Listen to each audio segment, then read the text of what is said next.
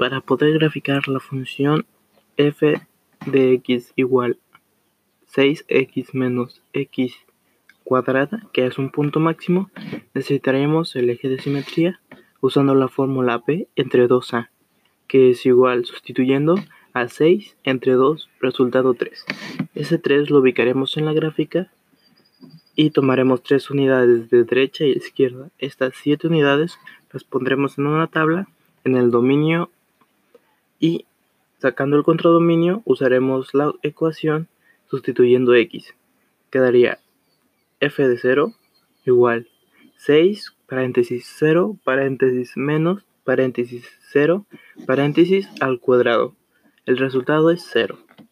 Siguiendo con todos los demás números, la tabla sería rellenada. Esas serían las coordenadas.